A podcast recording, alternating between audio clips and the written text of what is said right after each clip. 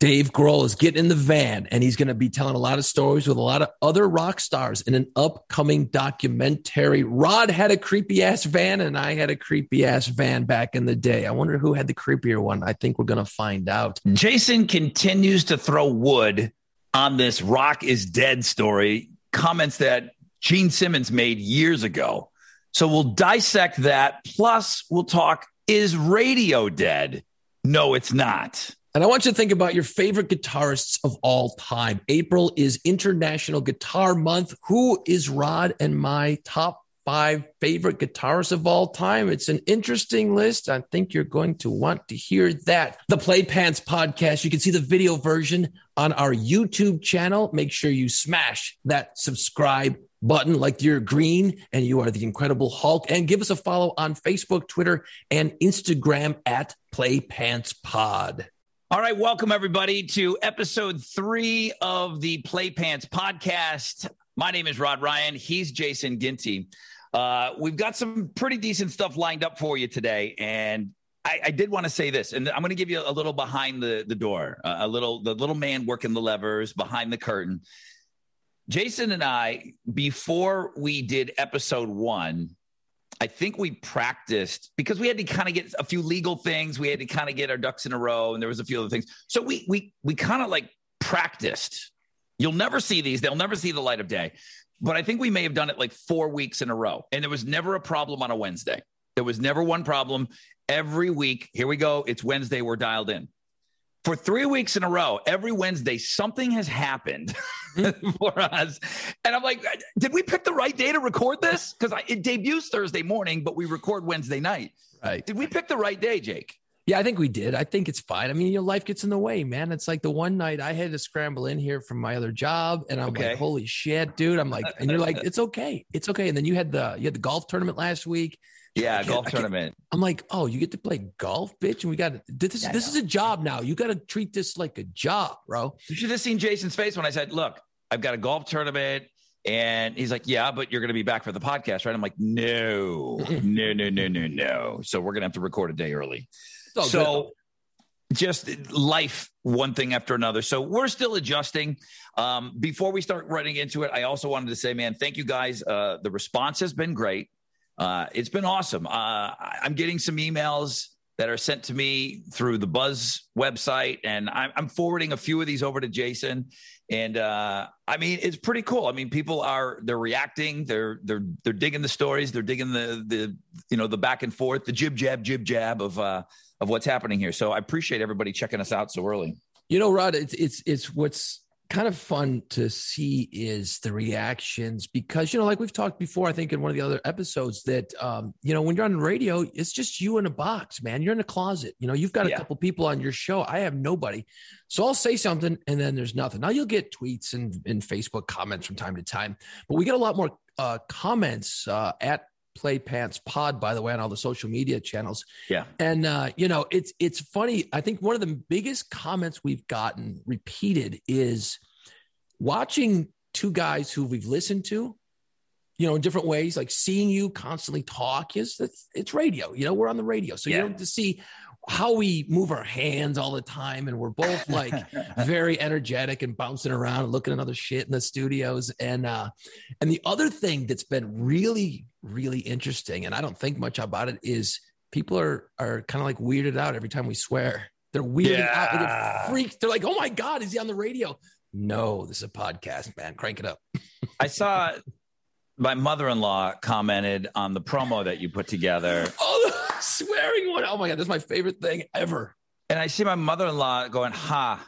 I'm like, "Sweet, thanks, Jason. Appreciate that." So, like you said, all the social media, you guys are doing a great thing, and we appreciate you being here. So, Monday, Tuesday, Wednesday, Jason and I, we got some things going back and forth, and I, uh, I picked one of the topics today, and and I know Jason's a big, huge Foo Fighter fan as well, oh. like me. So him. Dave Grohl couldn't be busier right now. And he not only has dropped an album, and not only is he doing this and that, and the other thing, he's got a documentary coming out.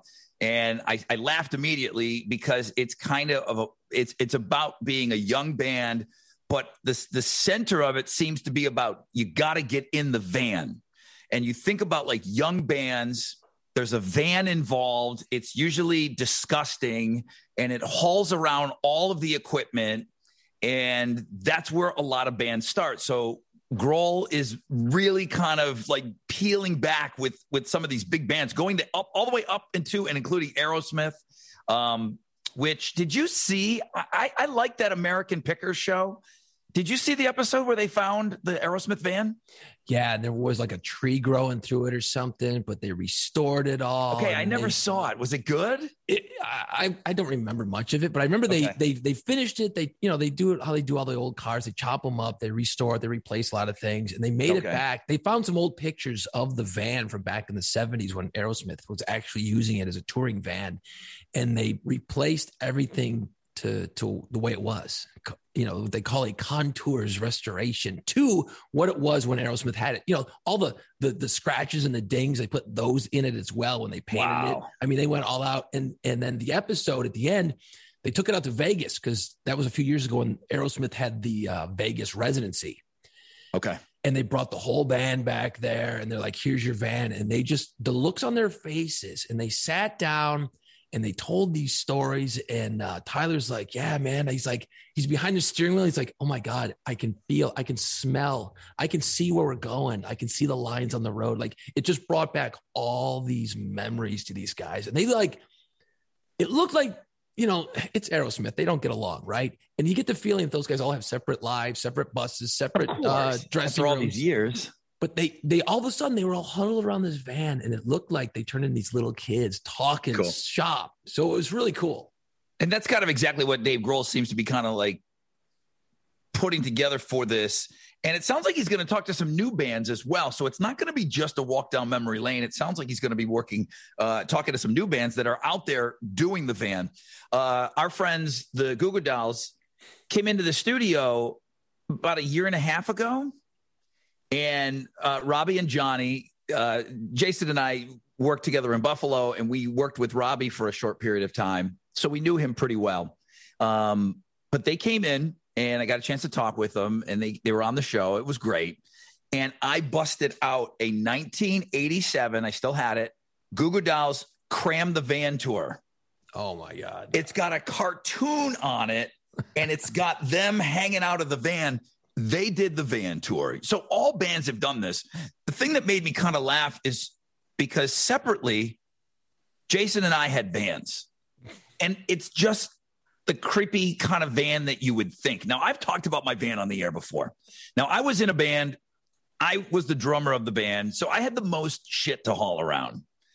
So, my very first vehicle that I ever owned was a 1977 Dodge Tradesman van. Oh, sweet guess, ride. Sweet now that's ride. what I when we met, that's what I was driving.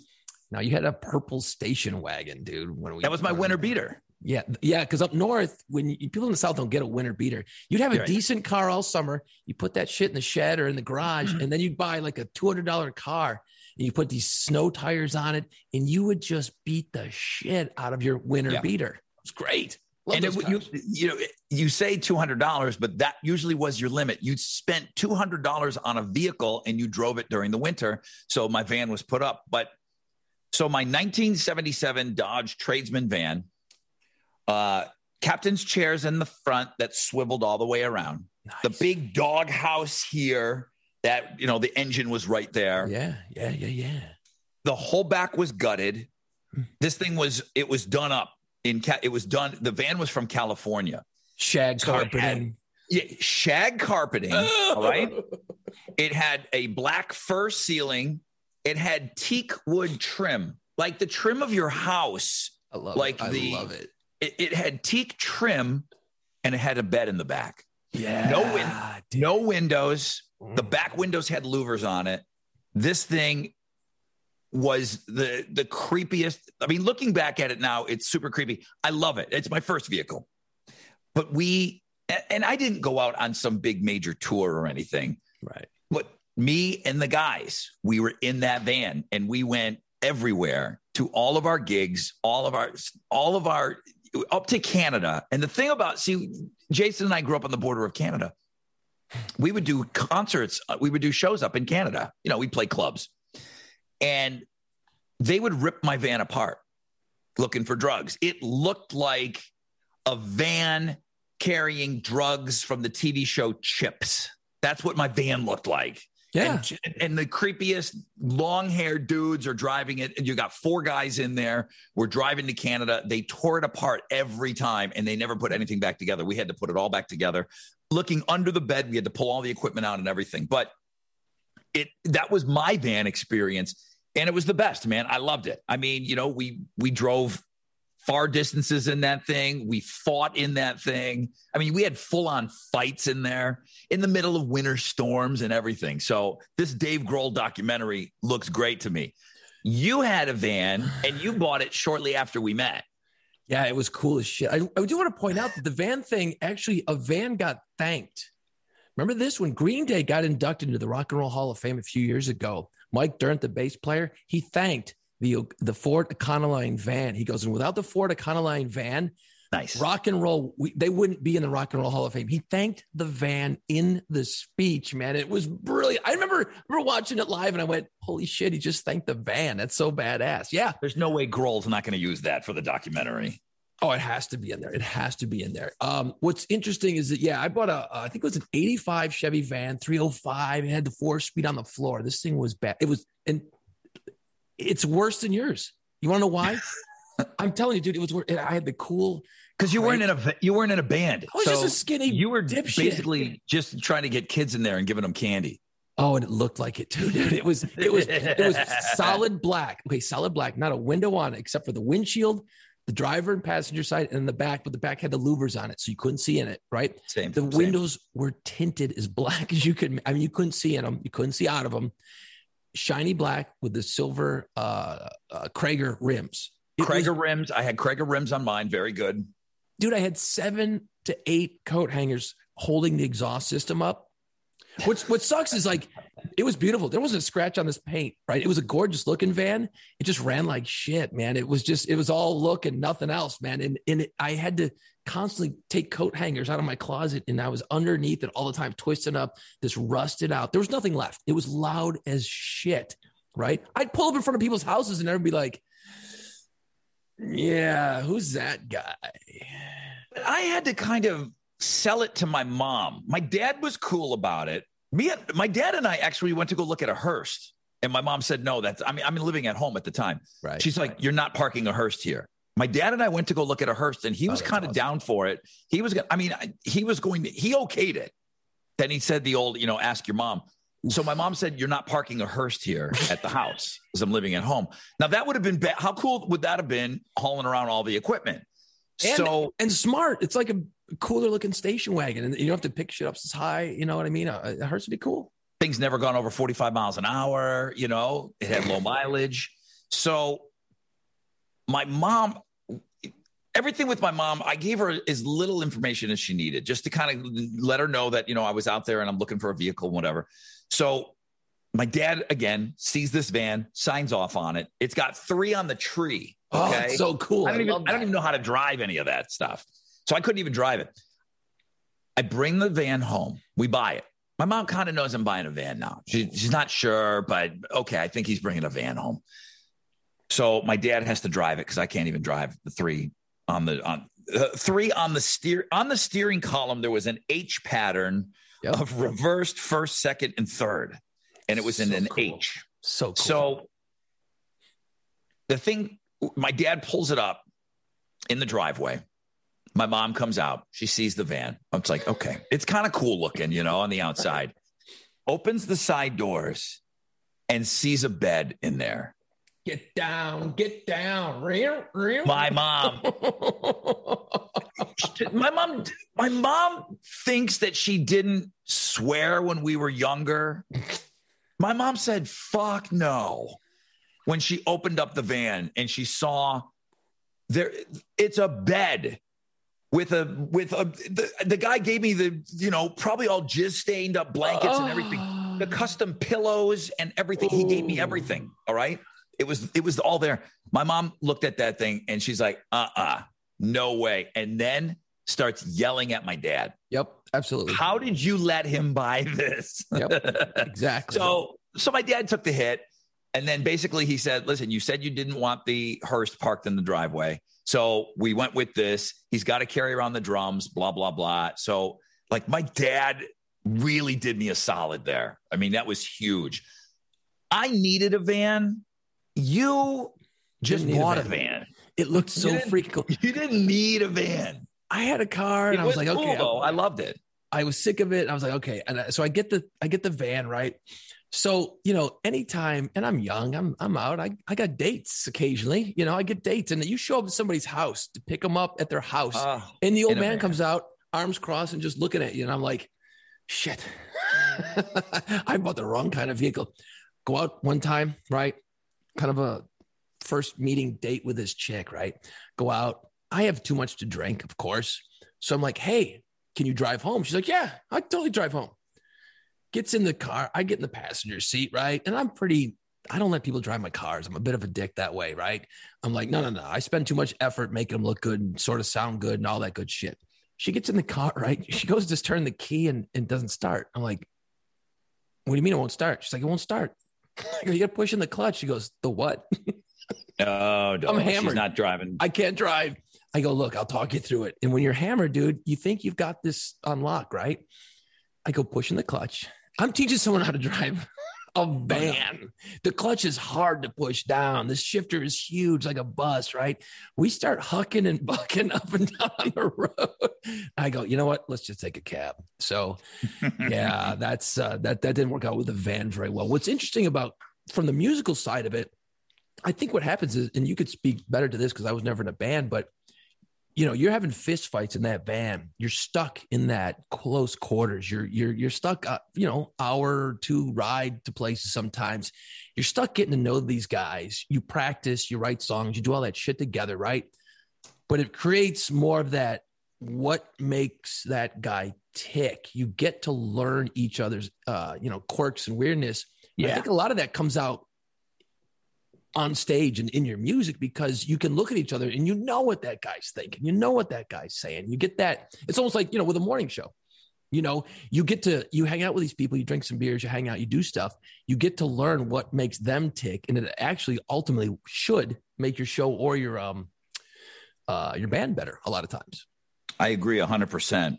Um so Dave Grohl uh, what drives us is the name of the documentary and we will put the uh, we'll put the trailer up on the playpants facebook page and we'll tweet it out as well uh, the trailer it, i mean everything that dave grohl has done it's his third documentary which is wild this is his third one the other two have been great i mean sound just, city sound city was second to none but the one from the studio the Sonic Highways. Sonic Highways is still my Sonic Highways. That's what I mean. He did a but, better job explaining New Orleans music to people than I think anyone's ever done. You cannot. It's not easy to figure out and condense what makes New Orleans music so influential. He did such a great job, and I live here. I was like, holy shit! This is the first time I really understood it. And it took Dave Grohl to explain it to me.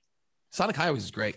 One final thing about the uh, the documentary, which I don't know if you saw this. I kind of sent you the press release on it. It's going to be on something called Coda. Now, it's a division of Amazon Prime. Right. We might have to pay for this. Come on. This is a, it's getting it's getting weird out there. I know. If I'm hearing correctly, Coda might be a nod to Zeppelin. Right. And there may be all of this music stuff coming on a a division of Amazon Prime. Most of you probably are already on Amazon Prime, and I love it. It's great. You know what I mean? You got all the movies and you're streaming all the stuff. This might be an upcharge. It probably will be. It may be. So again, I'm not exactly sure. Friday, April 30th, it's going to be available. Uh, the Coda collection and elsewhere through Amazon Prime Video. It'll be interesting to see if they try to launch a new platform that to bilk us out of more money and use this because I don't know that I pay for another service to watch this documentary, to be honest with you. Right. But that's what they're going to end up doing. But, you know, if you're going to hyper focus all these little channels and you get good documentaries and you start diving into everybody, man, I'm in because I'm a fan of all that stuff. Rod, I guess uh, we got to talk about our sponsor, Lucky's Pub West, I 10, right. and Barker Cypress. Man, I'm telling you what, Lucky's Pub West, they got the Rockets games, uh, Astros baseball. Baseball season just getting going. You got to check out the games uh, the Astro games over at Lucky's Pub West on over 40 TVs. The food, delicious. The best pizza on the best side, killer wings, burgers. And I'll be damned if I didn't get another comment about those Philly cheesesteak egg rolls. Yeah. Those things are like, le- they're becoming legendary, man. Anyway, they're doing crawfish on the weekends. Check out the Facebook page for details. There's always, always an ice cold beer at a fair price. What else are you going to use to wash down those famous Philly cheesesteak egg rolls, right? Lucky's Pub West, I 10 at Barker, Cypress. Jason, Rod, you sent you sent me something that you said that this uh, rock is dead. Uh, that thing that Simmons, Gene Simmons said years ago. This was something that Jason sent me during the week. He said, "Dude, it ain't over with yet." I thought for sure this was going to be a done conversation. I mean, it's been three or four different levels now coming out of Gene Simmons' comments. You realize the rock is dead thing has been happening since the 70s, right? Every couple years, the rock critics all get around and go, okay, we need some new articles. so let's proclaim rock dead because it all goes in cycles, right? You go for a lull where music's just kind of like, man, nothing's happening. And then all of a sudden, bam, hair metal, nothing's happening. And bam, grunge. And then nothing's happening. And then, you know, whatever. So Gene Simmons has gone on and on and on saying rock is basically dead. He says these bands can't. They can't survive because the model's been changed. You know, you're not selling albums, and, and a lot of bands aren't selling out arenas, so they can't make financial money. They can't make money off of being a rock right. band anymore. It's not getting played on the radio anymore um, that much. It's hard for them to go. So he's basically proclaiming rock is dead. Now, Dee Snider of Twisted Sister fame, who's a pretty decent follow, man. He gets talking music and stuff, especially the hair metal stuff. And he he uh he trumpets the hair metal pretty good, obviously. Um, he got into it about like, no, rock is not dead. There's a million great bands out there. They just don't get exposure. Well, I think they're both saying the same thing because Gene said they're not getting exposure. There's a million great rock bands out there. You have to work. You got to dig to find them. You know, there's great rock bands out there. I know they're out there. Are you playing any new, real, traditional rock bands on the buzz? I mean, there's a couple ones? of things. Okay, so the the new Rise Against has come out. Sure, right? It's great. Um, we are banging the shit out of a new Offspring song. Right. So Offspring's a rock band, right? Punk, punk rock, sure, yeah, yeah. So is the okay. Rise Against, but but those bands aren't new. They've been around for fifteen. Well, Offspring's been around for thirty years. The guy that made the comment that everyone is getting their panties in a bunch, up to and including Dave Grohl, said, "Hey, we're doing some stuff over here." Which right. Dave Grohl is carrying that torch. Um, Gene Simmons is seventy-one years old. Hang on, let that sink in. Mm-hmm. I had to mm-hmm. look it up. Gene Simmons is seventy-one something happens to people when they hit a certain age where they just start thinking that people aren't working as hard as they did. They're not putting in the effort that they did. There's no difference between guys that are swinging a hammer, guys that are making music. Every generation thinks the one beneath them are lazy and you know don't work as hard as them. I mean, the World War II guys thought the Vietnam guys were pussies. It, it just it never stops. So you have somebody, and you know how I feel about Kiss.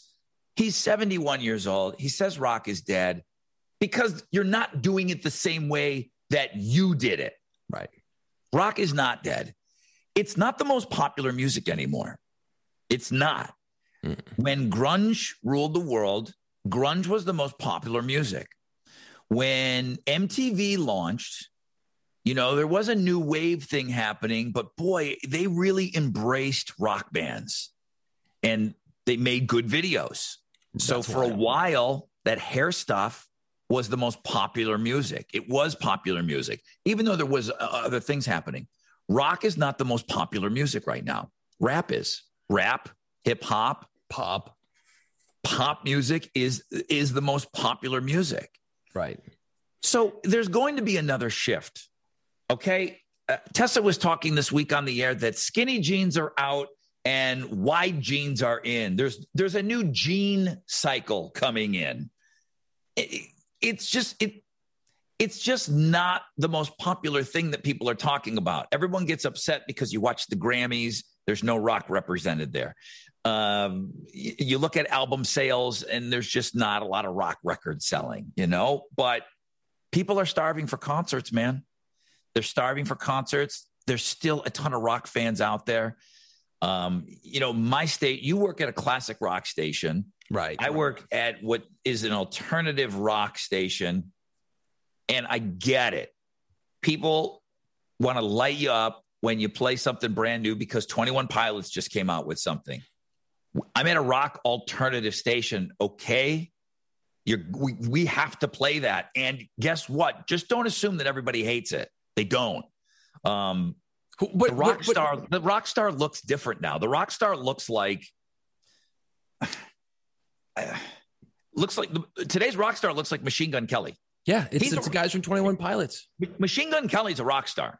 Okay. Absolutely. I don't care if you like him or not. That that last album was awesome. He's a rock star.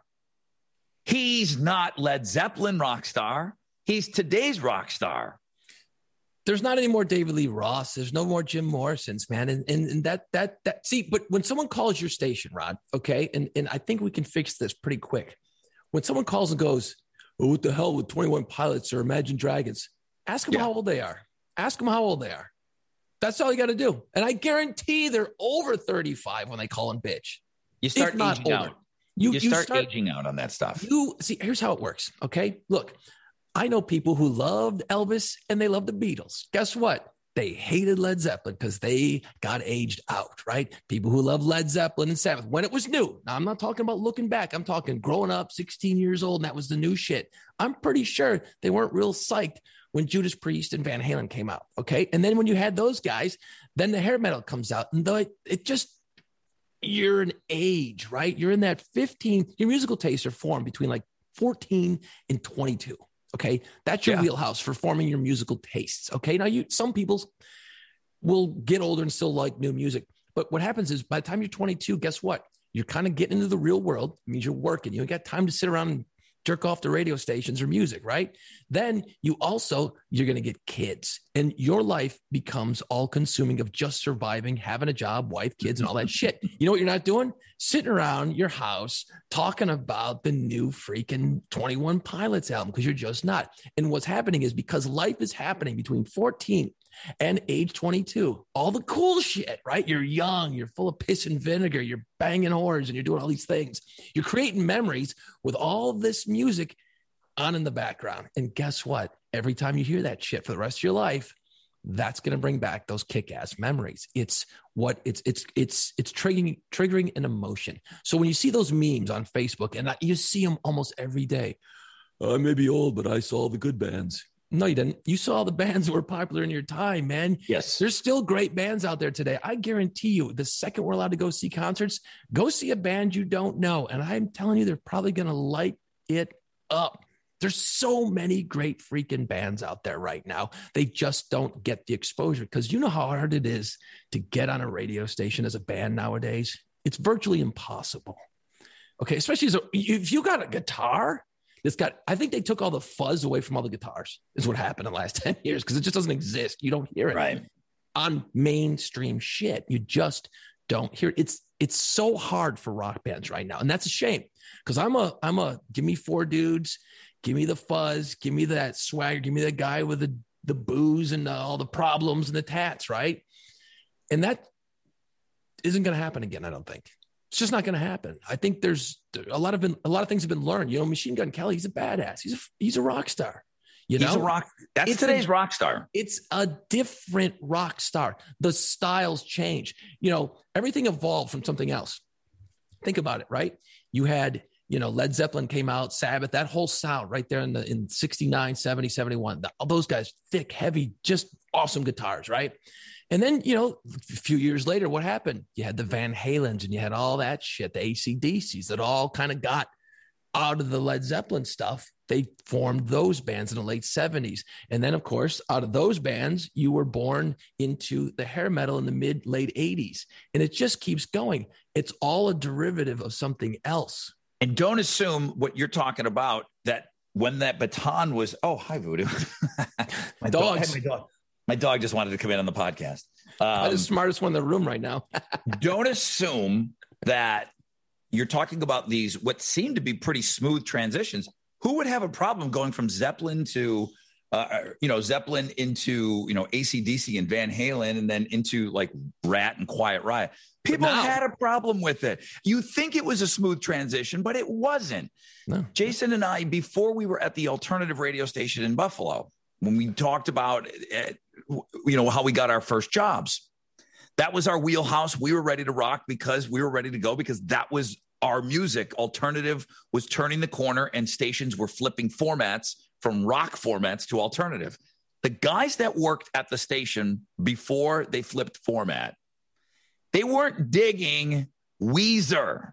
No. they were being forced to play it. Nirvana and Soundgarden, Alice in Chains, that stuff kind of weaved in there pretty well.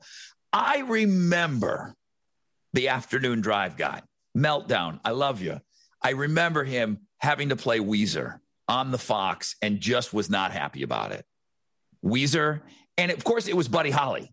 but but okay? that song had guitars in it. It was fuzz. It still was a rock song. And you would think that there was an easy transition there. Nothing could be further from the truth. It was not an easy transition, not at all. And I want to make it very clear that when I say like Led Zeppelin into Van Halen into the hair metal, you know, looking back on it from this point today, absolutely. It totally makes sense. Yeah, I love all that shit, but you got to put yourself in the context of being like 17 years old when you heard Led Zeppelin, and then years later, you're like, wait, what is this hair metal shit? I, I this is like a, a, complete total watering down of what Led Zeppelin did. You know, when you look at the hair metal, you're like, wait a minute, Bret Michaels is basically like a watered down Robert Plant, and I mean way watered down. You think about Super that. So you're down. not going to get anyone who loved those bands then are like, oh, these guys are pussies. You know, I, I, it's not for me.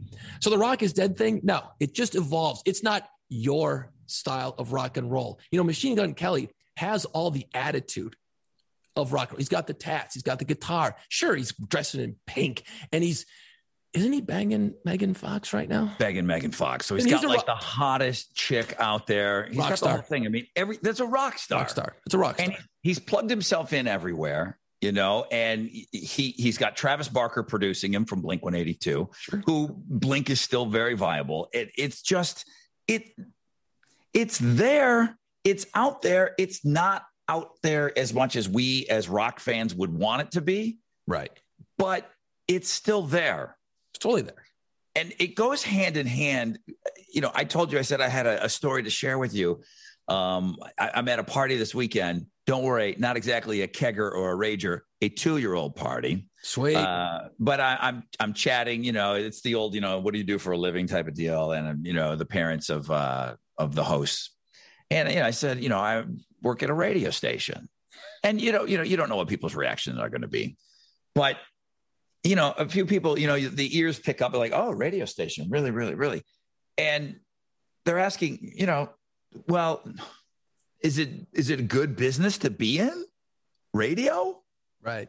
You're thinking, is it like the newspapers? Everybody knows newspapers are drying up. You know, you don't really see newspapers, and you know, unless you're in real big cities now. And I and I said, okay, well, let me ask you. Let me get, get a little feeling. What do you guys do? What do you guys do? How do you use different things? I go, do you ever listen to a podcast before? Yeah, yeah, we listen to podcasts. I said, that's radio. That's radio. Okay. Uh, you have a phone. You guys have a phone? They're like, yeah. The apps on that phone? They're like, yeah. I go, that's radio. Radio is not Ralphie from a Christmas story sitting down and his favorite radio program is is coming on and he's sitting next to this big you know this big huge piece of uh, furniture and listening to you know the lone ranger right that used to be radio and even growing up the, the experience was different for you and I. You know, we'd sit around and we already talked about recording songs off the radio and walking around with the boom box and all of that. You know, how you would traditionally think of radio. But websites, and your company's doing the same thing what iHeart already has done for years. You're, you're morphing into this media company, right. and you're, you're not just a radio station anymore. You know, podcasts and you look at your phone and you there you know for me it's the iHeart Radio app and all these radio stations are right there all these podcasts are right there that's radio we're doing it we've expanded our our our reach. We're radio and we're doing a podcast. Same Correct. thing. Same damn thing. Now, I don't know if it, again, I, I'm getting off on a bit of a tangent here, but you know, one guy saying rock is dead. And then I kind of got that feeling thinking that, well, you know, radio kind of must be, you know, on its way out, right? Everything was going to kill radio. Okay. TV. TV was supposed to kill it TV was supposed to kill radio. in the 50s. The the VCR was supposed to kill radio. The DVD was supposed to kill radio. I remember as late as 2003, uh, iPods were just coming out. And I'm like, let's give away iPods, man. This would be cool. And the program director's like, no, you idiot. That's going to put us out of business.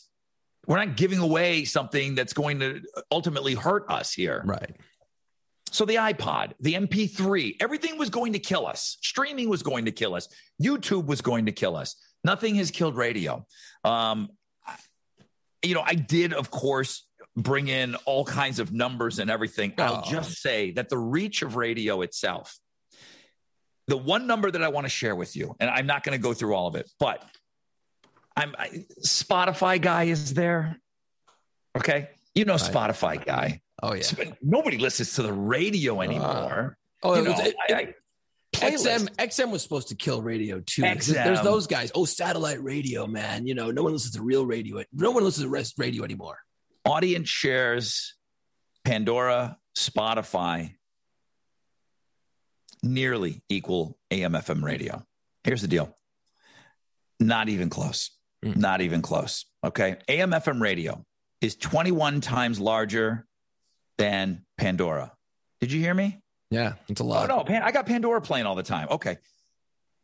It's 10 times more popular and more populated, meaning 10 times the people are listening to AM FM radio than Spotify. Yep. So you just kind of assume that, well, everybody must be doing this. Radio's not dead. Not And I- even close. It's what Jason does for a living. It's what I do for a living. Okay. This isn't this isn't paying the house note yet. But right. the radio is still outrageously popular. Dude, 90. Wait, you got stats? You think I didn't come with stats? I got stats, I got 'em. bro. I got stats. 93% of Americans still punch up the regular old radio at some point during their day. 93% of Americans are still turning on the radio. Take that Spotify guy. It's dead. So here's what's interesting about that. Now, is there a lot of shitty radio stations out there in the world? Yes. Yeah. Oh, there's some bad. Dude, how hard is it for you to actually listen to the radio at all without ripping every little thing a new asshole? It's a little different. I mean, it's hard for that- us. Anybody that's ever worked in radio, it's you. You're a little bit more critical of of everything that you're hearing, and so I'm driving in the car with my wife, and she now she knows we've been together long enough. But eh, if you've ever had this happen to you, radio's playing, song is playing, you're jamming out, and then somebody somebody comes on and starts talking, and my wife reaches over and hits the button for something else. I'm like, did you just turn off a person talking on the radio? Did you just? Did you?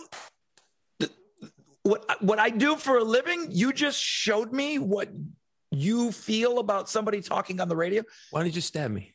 Yeah. Stab me in the fucking. So yeah. there's it's tough to listen to the radio uh, but i do uh, and and i do and i and i try to you know keep listening to a little bit of everything um but you know I, I i it's not that i don't listen to pandora or spotify you know of- of course you know iheart um xm it's great it's awesome but it hasn't destroyed radio and i know this whole thing started out with gene simmons and his rock is dead but shit's not dying you know i mean not. it's, It's not. splintered. It's splintered. In fact, It's you brought it up. It, it's It's just different. there's more options. There's more and Yes. more options. You should be thrilled about that, right? There's so many different options. Look at this. We're doing a podcast. We didn't ever think this was going to happen. I, you know, when you left for Houston 18 years ago, I'm like, well, that's that. like I didn't Yeah. figure we'd ever get a chance to work together. And here we are sitting here on Wednesday nights.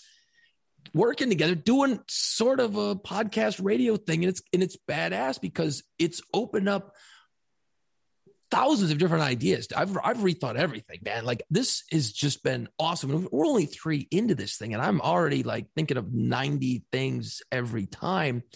So, and you brought it up. The the um the Dave Grohl documentary is going to be on a on a, a thing called Coda, which I guess we're both assuming is going to be part of Amazon. It's just everything is going to be so splintered. Think about when cable first came out back in the 80s and 90s, right? You had HBO, you had Skinamax, you had MTV, right? And you kind of only had a few, cha- you only had a few channels. And then you have this scrambled porn, remember? And you're like, oh, come on. Oh, oh, I saw titty. I saw titty. You know what I mean? And that's what you had. And then you had like a thousand cable channels, right? Yeah. And now all those cable channels are now going to morph into all of these other places, all the different Netflix and and and the uh, the, the paid platforms. And then it's it's just it's just moving. It's going from cassette to CD, man. That's what we're doing with everything. We we're exactly. not doing anything new. We're just spreading it around on new mediums. Uh, I want to I want to pause for one of our sponsors here, New Orleans. I think uh, everybody knows it's a pretty amazing city. It's one that's very near and dear to my heart. My good friend Jason lives there. So unique history along with i mean party balls go to new orleans yeah. and party balls okay yeah. mm. but take some time and learn a little bit about the place that you're at and you can still party while doing it all right so if you don't know there was a time when real pirates roamed around the streets of the french quarter and you can hear these incredible tales of smuggling and sword fights and cannons and drinking and then more drinking and then more drinking uh, you can follow along with pirates of the quarter and it, it's a walking tour. There's some there's some pub crawls. This is awesome. All right. And it's you're still partying, you're still out and about. And do it before it gets too hot, man. So it's the most unique walking tour in the French Quarter. It's fun. You're going to learn a ton. You're not going to be quizzed. You're just going to absorb this stuff and you're going to, it's just because it's so cool to hear about the rock stars of the day were pirates. Okay. I mean, those were the rock stars back in the day, uh, the trading and the port and everything else. So discover the pirate history of New Orleans, piratesofthequarter.com. Uh, links on the Play Pants podcast page and our YouTube page. And uh, if you're planning a trip to New Orleans, you'd be silly uh, not to take this walking tour, man, because you will you'll learn a lot. You'll just have an awesome time, and it'll enhance your trip. Rod, April's a big month. It's a big month. You want to know yeah. why it's a big month? You want to know why? Because it's international. Oh shit! Did you get something? Not yet. Wait, what day is it? Don't if you don't know. Holy Five years. Don't put. Why would you say that? What if I didn't know? Dude, I'll cut this part out. Don't worry about it. It's all good. what an asshole. What if I didn't know my anniversary and you asked me during a podcast? Dude, right now you're you're the whole world. You're you're buying time. You're buying time. You're April thinking 30th. you're trying. Okay, there you go. As April 30th. It's on the inside of my ring. At a boy. We, I had it etched on my ring just in case. It was a great life hack. Back you know what? in the day. Somebody taught smart. me that on the outside of the ring. Anyway, besides your wonderful, loving anniversary, it is also International Guitar Month. So I thought, since uh, we love to do top five lists, Rod, let's go through your favorite and my favorite guitarists. This isn't saying they're the best of all time. Let's not go down those roads. It's your personal favorite guitarists, my personal favorite guitarists just thank you for sending it in that verbiage okay because oh. i probably would have kicked it back to you if if you would have said something to me dude the, the greatest guitar players of all time let's do that list i'm like no uh-uh i'm not doing it hmm. i don't I, I don't need it i don't need that in my life and i don't think don't i mean i i don't have jimi hendrix on my list because you said I'm allowed to give you my favorite guitar players. Absolutely. I'm not saying that Jimi's not the best but he's not my top five favorite guitar players. So I don't have, I don't have Jimmy Page on my list. I don't have Eric Clapton on my list. I don't know but if I am freaking you out already, but I don't. No, no, no. I think I think anytime we do these lists, it shouldn't. You know, let let Rolling Stone magazine and all those guys do all their dumb who's the greatest of all time. I think it has to come from a personal standpoint. So you you know you can go, oh yeah, well I like those same guys too, or or or, or this is where the listener or viewer. Well, by the way, we do this podcast. It's on our YouTube channel as well. Look at uh, Play Pants podcast on YouTube. Um, Smash play, that subscribe. I mean, hit that thing like smash like, the subscribe button, like an ex girlfriend's windshield on her car. Okay, that's violent. Never mind. What are your top five? Your your top five favorite guitarists of all time, Rod? As always, these things are very difficult. So I'm sorry. No Hendrix, no Clapton, no Page, no Beck. But that's okay. No Townshend. It's okay. There's nothing wrong with that. That's what, that's for the other. That's for the the, the Rolling Stone magazines and the, okay. and the Pitchfork and shit. Man, it's yours. My yours. favorite guitar players in at number five. Slash. Oh, how do you not? How do you not? All right. Uh, love the man. Uh, I love his solo stuff, man. He went out there and got Myles Kennedy, who has one of the most wicked rock voices out there. Somebody go go tell Myles. Nobody told Myles Kennedy rock was dead. That no. dude can wail. So you know, the conspirators and some of that slash solo stuff. I know everybody's going to know him from from uh, Guns N' Roses, but man, go check out the stuff that he's doing with uh, Myles. I saw Myles Kennedy one time and and and with Slash, right? Those conspirators, right? And and I took the wife and we're like, this is awesome. This is and she's like, Myles Kennedy can Myles Kennedy can sing his balls off. But, but my wife is like, he's freaking me out. I go, why? She goes, because every time he, he like, there's a solo, all he does is he would turn around to the drum riser behind him on stage and he would squirt hand sanitizer in his hands. Really? My wife's like, yeah. And, she goes, she goes, that is killing the rock star image, man. I, I you don't have to smoke and drink. I didn't. Dude, I never saw him do that before. I've seen him oh, live a couple of times. I've seen it, Alter Bridge too. Yes, I don't remember ever seeing that nicest guy in the world too, man. But it, dude, it ruined the concert for me. I just kept watching him squirt hand sanitizer in his hands. You know what? And he's a. I'll, I'll say this about Myles. He's a really because we're talking guitar. He's a killer guitar player. Really, he's really, really good. All right. So when you've got him and Tremonti in the same band, yeah, Tremonti didn't make my list, but man, I'm thinking, damn it, I like him too um, actually. Okay, uh, Angus Young, AC/DC. I, I didn't plan to wear this, but uh, AC/DC, sure. Angus Young favorite guitar player because of the power. I don't know if I don't know where he sits on a greatest of all time list, but between him and Jimmy Page, the riff and mm-hmm. just the power of the riff. And he's so damn entertaining on stage. And AC/DC still, uh, Hal and I went a couple of years ago, went to go see them on the stadium tour. And they just, you never felt like you were ripped off from the olden days. You know, I didn't no. see AC/DC in the in the early '80s. I didn't see AC/DC. I clearly didn't see him with Bon Scott either. I was too young. But Angus Young still just brings it live. He's so fun to watch and regarded as one of the greats. Um, in at number four, number three, I saw him live. I did see him live. Stevie Ray Vaughan. No way. Yes, I saw Stevie Ray Vaughan uh, at Darien Lake outside of Buffalo and there's a whole crazy long story to it. But I did see Stevie Ray Vaughan perform live, and I think that I, I liked him before, and seeing him live and then having him pass, uh, I cherished the fact that I saw him perform. And I remember the concert. It was kind of before I was, you know, drinking um, a lot at concerts, you know, because I wasn't, I was, I was younger when I saw him. Um, he was amazing, dude. He was amazing. And I, I do think that him and Jimi Hendrix, when you talk about that guitar being a part of their body and almost like a third arm, mm-hmm. he, he was so fluid with the with the guitar. And all you got to do is go watch some of that legendary uh, stuff from Austin City Limits, and uh, and you just never saw anybody. Maybe Jimi was the only other guy that did that. Not even well, I got other guys. Uh, Tom Morello in at number two. Yeah, yeah. My number two favorite guitar player. Um, you and I have met Tom before. I've, I've I've come in contact with him a bunch of times, and I've gotten a chance to talk to him and interview him. And he's a great guy. He's awesome. He's a rock fan. Right. Um, you, you, just want to sit around and, and talk with him. Um, but I put Tom Morello in at number two, and I, I put Eddie Van Halen in at number one. And wow. I, I freaked out because I didn't have Ace Frehley on my list. That was the toughest one for me.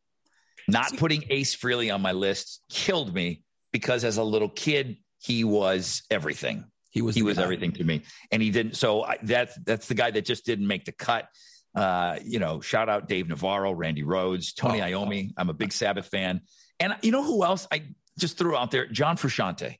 Um, Chili Peppers never been my favorite band, but that son of a bitch is so talented. He's unbelievable.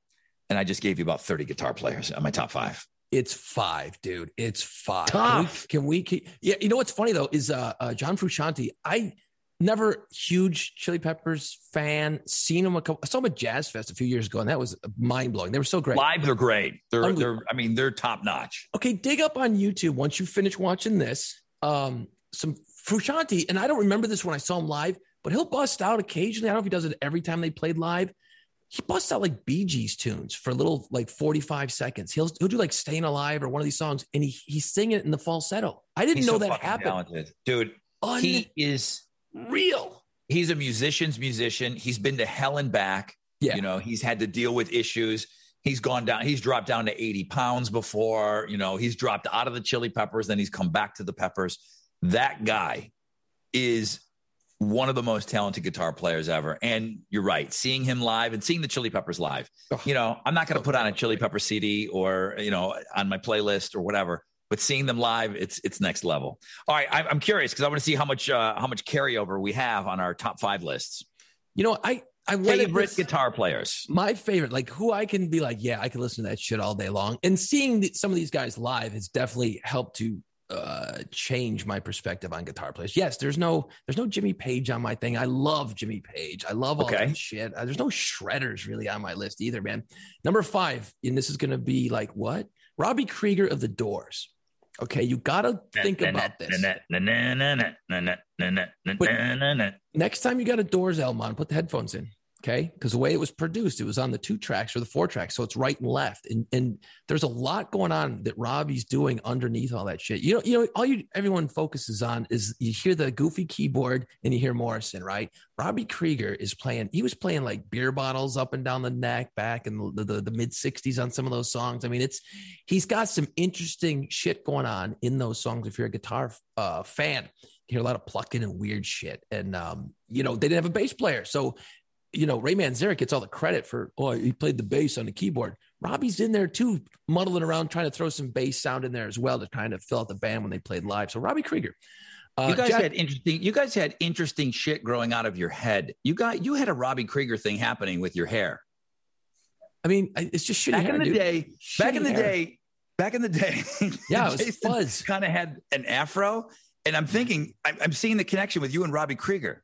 Yeah, yeah, it's uh, it, it, it was bad, and, not, and I'm glad it's You guys gone. both had white man froze. Man froze. Yeah, we were we're bad, bad hair. Okay, this is interesting. All right, that's a, that's an interesting five. Yeah, uh, number four, Jack White. Now, I wasn't always a Jack White fan, and he, I like, I like the simplicity of his stuff. He's got great riffs. I love how it's just loud as shit. And there was a documentary, I think it was called "It Might Get Loud" with him and the Edge and, and Jimmy Page, It's a great doc. Somebody else. Anyway, you got to go to his Tennessee farm and see how he did this shit, and I became like a fan when I saw that. And then all all you have to do to become a Jack White fan, see him live first of all. Second of all, go dig up last year's Saturday Night Live performance when he did a little tribute to Eddie Van Halen. He did you know the two different songs early and then late in the show. Saturday Night Uh-huh. Live performance, one of my favorite of all time. That put it over the edge for me with Jack White. Um, here's a really bizarre, deep cut, weird one, and you'll you'll know why when I tell you. A guy named Jeff Martin. He's in this Canadian band called the Tea Party, right? Yep. Nobody knows who the fuck I'm talking about. Dig This is him like up. Jason's favorite band. He Favorite loves band. these guys. okay, so this guy, he was he grew up as a kid, loved world music, loved the sitar sound and all this shit. So he grew up uh, outside of Windsor, Ontario. You know, the Rust Belt. He didn't have no damn money, and he's a little bit older than we are. So he learns to play guitar and starts tuning it and learning how to play it to get the sounds of a sitar out of his own guitar. So out of necessity, he figured out how to play those sounds, and I think it's that's actually on their first album. And then he went on to you know become fairly successful Canadian wise anyway. And uh, his playing is crazy. And if you're a big fan of just world instruments uh, with a rock edge to it, definitely check out the band called the Tea Party. Uh, Slash in at number two because well, I, I wrote my note down. It's fucking Slash. the first time I saw Guns N' Roses, I was excited to see the band, but when I saw Slash, I couldn't take my eyes off him because I've never seen a, in a rock concert somebody up and down that guitar literally nonstop for the entire two and a half hours. Like he never stops. You know, he's not strumming very often. I mean, he's just always moving. And I met him one time, and his grip, He could have crushed a bowling ball. His grip is unbelievable. And then Eddie Van Halen, number one. How do you not? How do you not? You know. So you can't uh, not. You, it, you know, not. if someone's mad that we on our personal top five guitarists didn't pick Clapton or anything like that, and I've seen Clapton and and and, and a lot of these other artists, and I love them all, but I, I play a lot of them on the radio every day, so I think I kind of get burnout a little bit on some of the. I mean, I love Hendrix. You really sit down and listen to like Crosstown Traffic and some of the deeper cuts. Holy shit, it's unbelievable. What hap- Here's what happens to me when I'm listening to Jimi Hendrix. I start getting lost in the drums, man. Like Mitch Mitchell and stuff. I start getting lost because the drums are so fucking great on right. some of that stuff. They're amazing. He always had killer drummers and of course, it's the greatest guitar player of all time. But man, his rhythm section was so sick and so amazing. Different than I, I, they were just so in front for me for being such a, a this guitar player because it's it, it's a little different because Stevie Ray Vaughan, I felt Double Trouble sat back mm-hmm. a little bit. They're good. They're amazing. They're amazing, and that's that's his two guys that you know played. It was Stevie Ray Vaughan and Double Trouble. So the rhythm section, I thought they were more in the pocket. The stuff that was going on on top of Jimi Hendrix, those drums and everything, it's uh, it's mind blowing. It really is, and that's when I listen to Hendrix. I don't always just like get lo- the guitar. I I go down the drum rabbit hole and it, I start freaking out how great it is all of it just together was just a musical masterpiece for sure. Plus those three pieces, they had to make so much noise. I remember, you know, different bands. You watch the the interviews or the documentaries, like Eddie Van Halen. Not to talk about him some more, but um, you know, he said that him and Alex, you know, they were just him, Alex, and then Michael Anthony. You got a lot of space to fill as three guys. You got a lot of space to fill. So they just played loud. They played everything they could play. And and I think, you know, and that's another topic for another time. But like these great guitarists, probably got covered up. Like no one who talks about the drummer with Jimi Hendrix ever, other than like drummer nerds. Really, Me. you know what I mean? But they get buried into the, uh, you know, you don't. I, I most people couldn't even name who the hell played with Jimi Hendrix. You know what I mean?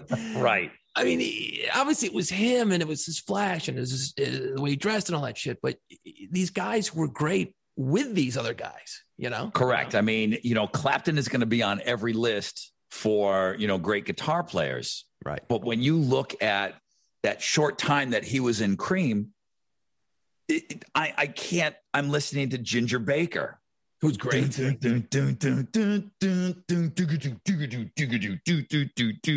It was that style of playing. It was the same thing that Mitch Mitchell was doing. It's the same thing. It was just that they were filling so much space on their drums. Uh, you know, Keith Moon did it. Uh, it oh, was a yeah. different style of drumming that I can't help it. I'm supposed to be listening to Clapton in Cream, right? But I, all I'm listening to is Ginger Baker. That's it. That's all I hear when I hear Cream. All I hear is Ginger Baker. That happens to me, and I know I'm going to get killed for this. That happens to me when I listen to Jimi Hendrix. It really does. Well, you come just, from a, the, the, rhythm section is just ridiculous. You come from a long drumming uh, background, so I was going to ask right. you this, uh, you know, about drumming and stuff. Um, the think about Keith Moon and um, Ginger Baker and all these guys. They learned, you know, their influence wasn't rock and roll. Their influence was jazz, right? I mean, am I talking out of school here? Because there wasn't rock and roll really before these guys. So they got a lot of jazz, jazz influences and other rhythms mixed in. Okay. Big time.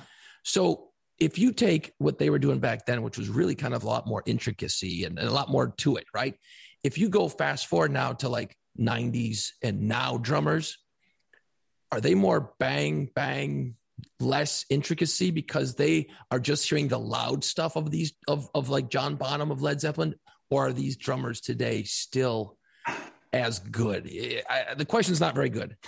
No no no. I, you know I, I know where you're going. I know where you're going. And i think people just learn their instruments differently. Um and it's not right or wrong. This could be right.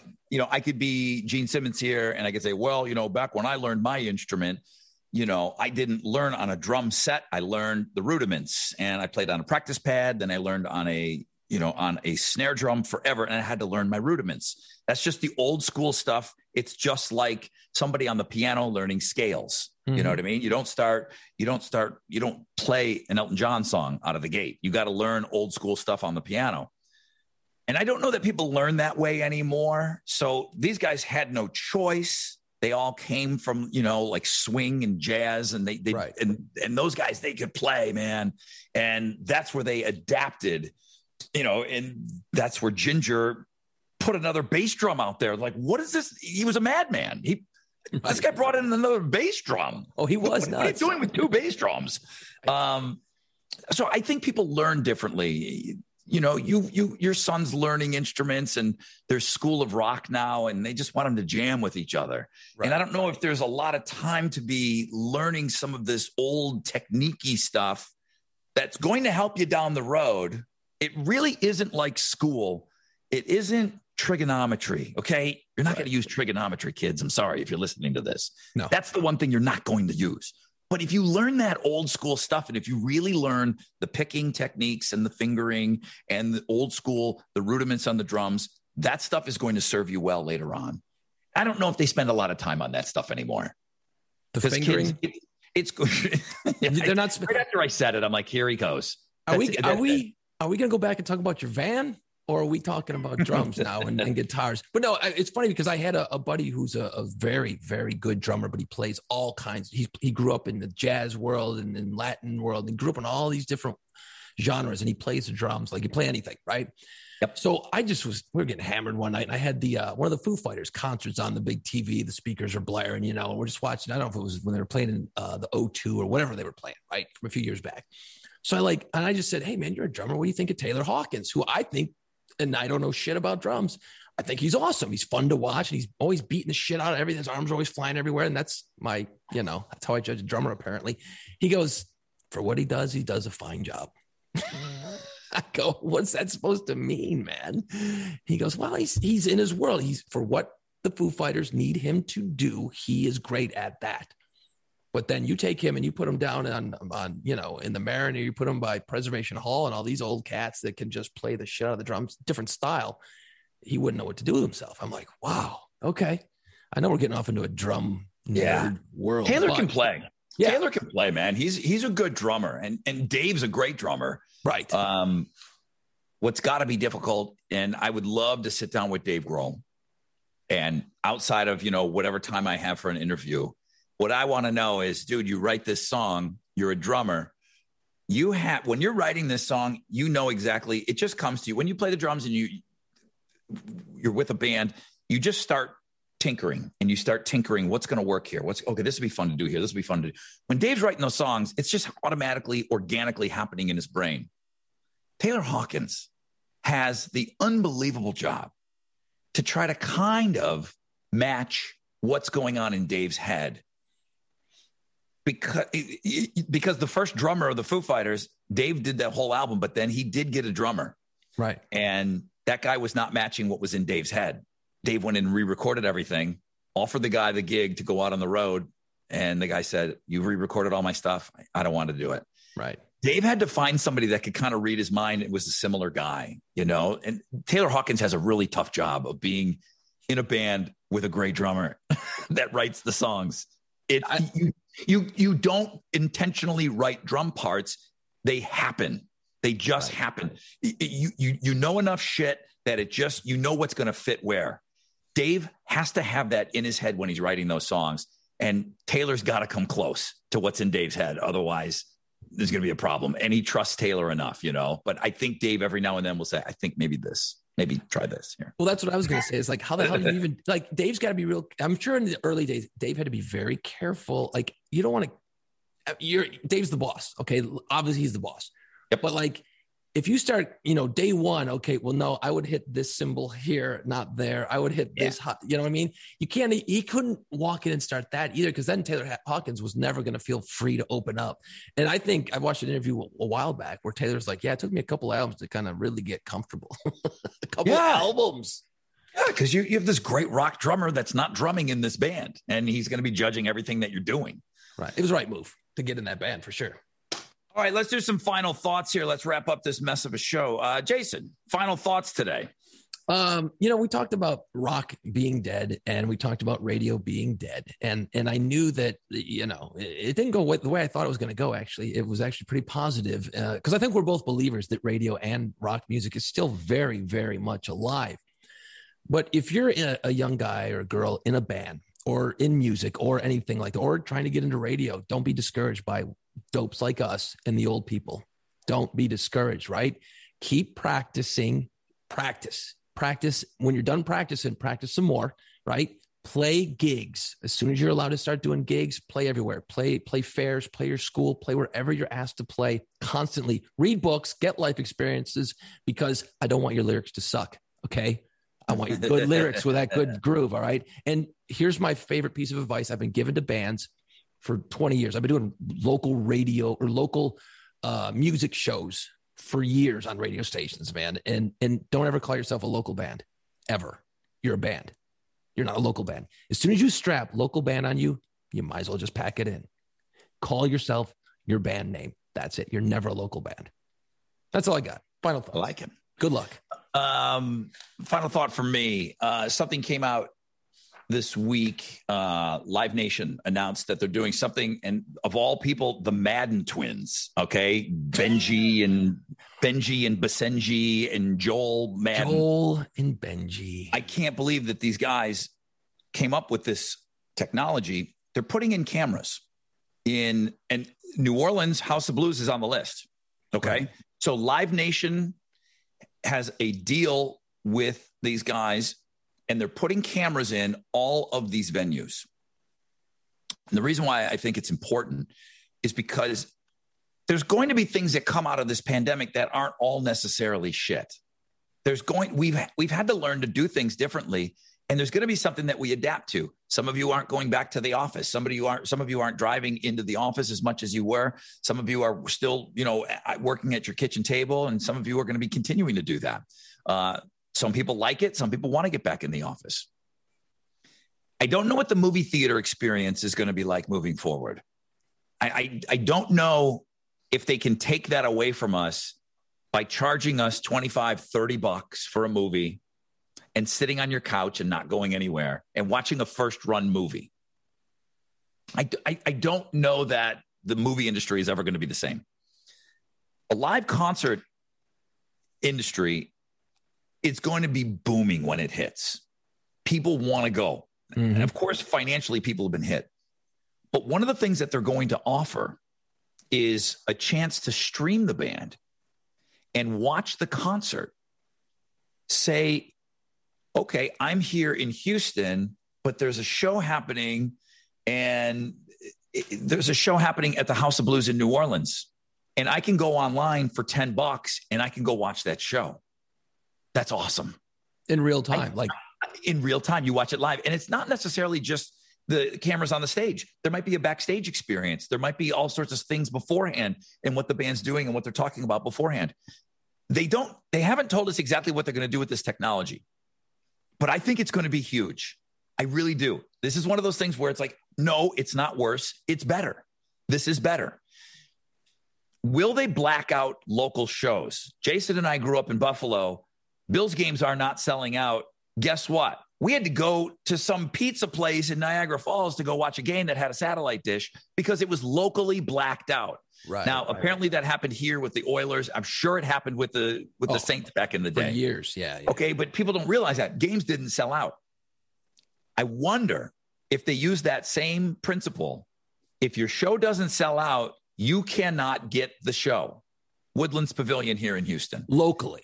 It's not sold out. You can't get it here. You've got to buy a ticket if you want to go see it. But we were talking about it on the air.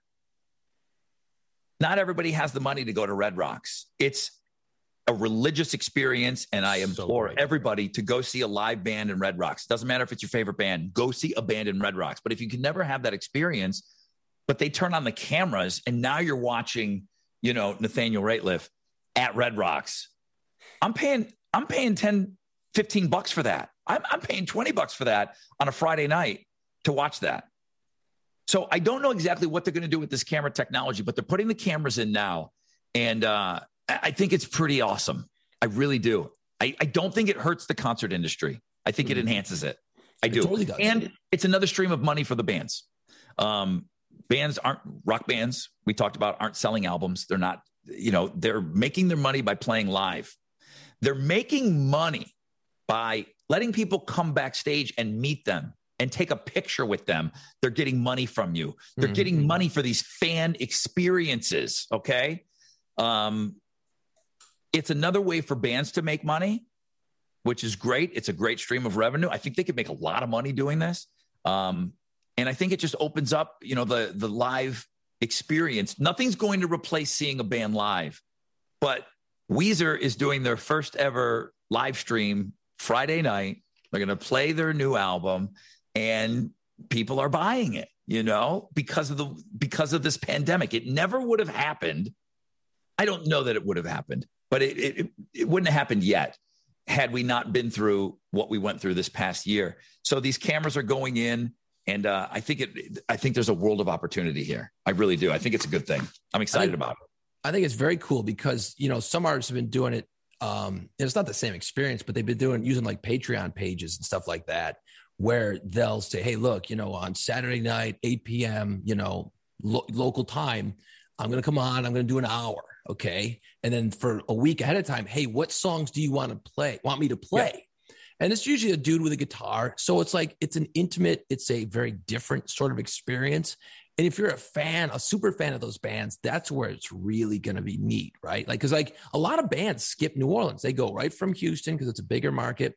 They could drive right down the I 10, they blow right by here, they go to Atlanta or Tampa or whatever, right? Yeah. So I would be able to actually sit down and go, well, shit, man, the Goo Goo Dolls haven't played here in 10 years. I would like to see them live. Hey, they're playing in Houston. Maybe Rod's there. Maybe, maybe they're going to kind of go out and find guys like you or me and go, hey, you do the the you know the five minute pre interview with the band and then all right introduce them and then bam here they are. I didn't even think about that. That would be an awesome opportunity, you know, to get like you know grab the local dummy from the radio station and have him do something or the two guys from the Play Pants podcast. We got to talk to some people. Where's Joel and Benji Madden? They should be um, contacted by our, our producer, Jake Fisher. Get on that, Jake. Come on.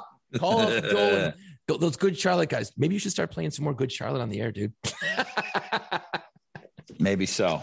But Maybe I like so. it. I think that's cool. I, you know what? The live experience, there's nothing like the the live experience though to be in there the smell the feel the the sweat and then that uh, energy Can't wait. you get but um, think about like, um, you know, like Jazz Fest do that. Holy shit! Eventually, I think it'll it'll expand past these sixty cities or whatever it's going to be, or sixty venues. For sure, for sure it will. That would be so cool. I would, you know, for years, I, have I've traditionally only been coming in. You know, Jazz Fest is two weekends in New Orleans, and I just can't do both weekends. I just can't. Right. I would one hundred percent buy a Jazz Fest live stream on the weekend that I don't go? Of course I would. Or think and I'd pay this. good money for that. Think about this, man. There's a band, and you know how you you and your buddies, y'all like certain bands. We all, you know, you, you gravitate towards certain music, and you're always talking about it. Think about it, man. If somebody's playing, you know, somewhere else, and it's a Saturday night, and you've got the outdoor TV up, or you put, you know, nowadays TVs are cheap as shit. Everyone's got the great sound systems have the boys over, drink some beers, and holy shit, you're watching a concert from your damn couch or, or, or playing cornhole in your backyard. Meanwhile, you know, this band's playing. That would be a whole different experience. It would be pretty badass too. It could get to a point where you go to your guide and you know right now you've got all of those channels you got a couple thousand you know little mm-hmm. the schedule there it's going to be bands on demand. Oh, what's it tonight? Okay, Papa Roach, boom. Who cares if it's happening right now? All that stuff's going to be available. They're filming everything now. So th- this is the start of something that I think is going to be absolutely huge. I really do. I guess the the devil's advocate though would be like, well, why don't you just go buy one of the old DVDs and put it on? You know, it's just not the same though because they got the new songs and they got the new rap. I, look, I don't ever want to see Kiss do this and they're going to be the first ones to do it because they, they want to make the money. But you can go watch a video from 1978 and they're saying the same shit. Paul's up there, all right, Cleveland, you know, same shtick every night. So that might not be the band you want to do this, right? not to piss on Kiss, but you get the idea. So that's a hell of a final thought. But I was uh, that just kind of came out the other day, and man, I, I ran with that. I thought that was going to be. I thought it was awesome news. I thought I, that was totally cool. I think you know what. I think the biggest part of that is um, the fact that um, I can only name maybe one or two Good Charlotte songs. So Joel and Benji Madden, and isn't one of them married to like Cameron Diaz? Lifestyles of the rich and the famous. Yes. So just, dude, you don't have to be like awesome. You can go into other worlds. Like, you know, you got two radio DJs, right? Who are pretty good at what they do. But no, now they're doing podcasts. This this is gonna blow up, dude. This could be huge. Play like- pants with Rod and Jason.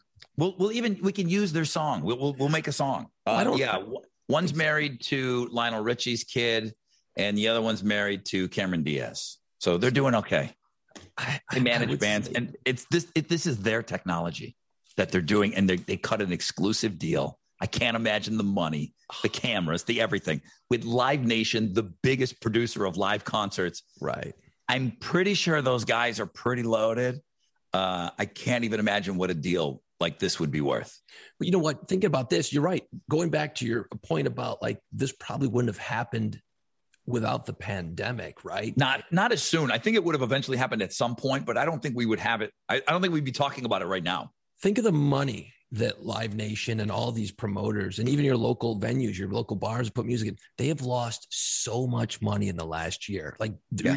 billions of dollars. You know, there's going to be a lot of festivals probably that aren't going to come back because Live Nation and these other promoters are going to have to cut. They're not going to be able to do everything they did before.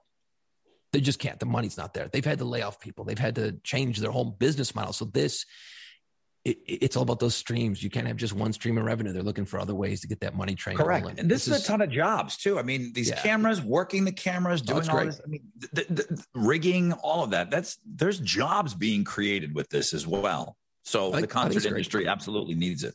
I think it's going to be great. Um, one final, final, final, final thought. Just what do you know about uh, Jazz Fest for October? I mean, is it? Do you still think that it's happening? They um they came out uh, two weeks ago, maybe it was, and they they confirmed it was going to be at the fairgrounds where they that's the old horse racetrack in New Orleans. They've yeah. been doing it there for you know forty five some odd years, right? Right. And they've confirmed it's going to be there because they moved it from the last weekend in April and the first weekend in May to two weekends in October, right? So that's going to give everyone time to get their shots or whatever's going to happen the next few months. Okay. But it leaves you with a problem because if you've noticed, there's not been a whole lot of people announcing grand tours just yet. I think everyone's still in that wait and see mode. You can't do tours. You, know? you, you can't do you you can't go and do a Swiss cheese thing and a band play here. Well, okay, New York's not ready. They're a little bit more conservative. Okay, Texas, boom. Okay, let's hit San Antonio, Dallas, and Austin and Houston. Great. But you've got to route and make money and everything. So the tours, they're not going to happen. Right. They're not. I, I, don't think they're going to happen. Although Hella Mega Tour is still, they say they're playing. So I think I, Hella Mega thinks they're doing it, and I think Tommy Lee thinks that they're doing it. The whatever the oh the Motley Crue thing with uh, the Motley Crue. Yeah, yeah, yeah, yeah. So they think they're doing it. I don't know, but Jazz Fest is a one-off deal. It's Bonnaroo. Not, it's not a tour. Bonnaroo's announced, Foo Fighters, and and you know, there's that that lineup's out. Bonnaroo is out, so I think they might just be waiting for another minute or so to uh, kind of go. Okay, well, everyone's trying to gauge where are we going to be in October. You know, it's the whole hey, we're ready to fucking there. rock. Okay, oh. I'll tell you where I'm going to be. I got my shots. I feel like a fucking champion. I want to rock out.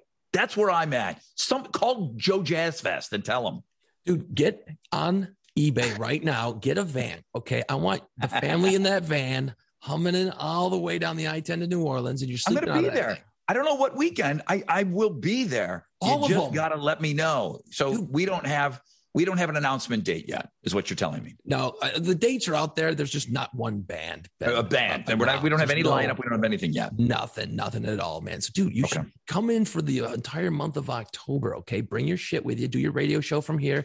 We can right. pod. We can podcast every time all week long. This is gonna be great. Just cruise over for October. Uh, everybody, come on to New Orleans in October. It's gonna be ridiculous over here. Is voodoo gonna happen? That's the big voodoo mystery. Is, voodoo is traditionally the big show in New Orleans uh, in October, and it's Halloween weekend. Halloween so weekend. How the hell are you going to jam that and two weekends of of Jazz Fest. We're all going to age like 90 years in a month, is what's going to happen. No one's going to sleep in October because we're cramming all a bunch of other festivals that uh, normally would have happened. Uh, French Quarter Fest is a big one. That's going to be in October. You know, they're going to push everything. October's going to be the sleepless month in New Orleans. And there's going to be what's nine months after October, whatever month that is. The hospitals are going to have to bring in people, right? Because it's going to be wild. it's going to be All wild right. down here in October, man. It's going to be nuts. I can't wait.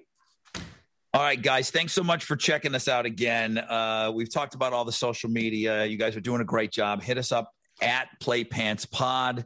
If you're listening to us on one of the platforms that you listen to your podcast on, you can check out the video to see if we. I stole this line from Jason years ago to see if we uh, if we look as stupid as we sound. With LuckyLand Slots, you can get lucky just about anywhere. Dearly beloved, we are gathered here today to. Has anyone seen the bride and groom? Sorry, sorry, we're here. We were getting lucky in the limo, and we lost track of time. No, Lucky Land Casino, with cash prizes that add up quicker than a guest registry. In that case, I pronounce you lucky. Play for free at LuckyLandSlots.com. Daily bonuses are waiting. No purchase necessary. Void where prohibited by law. 18 plus. Terms and conditions apply. See website for details.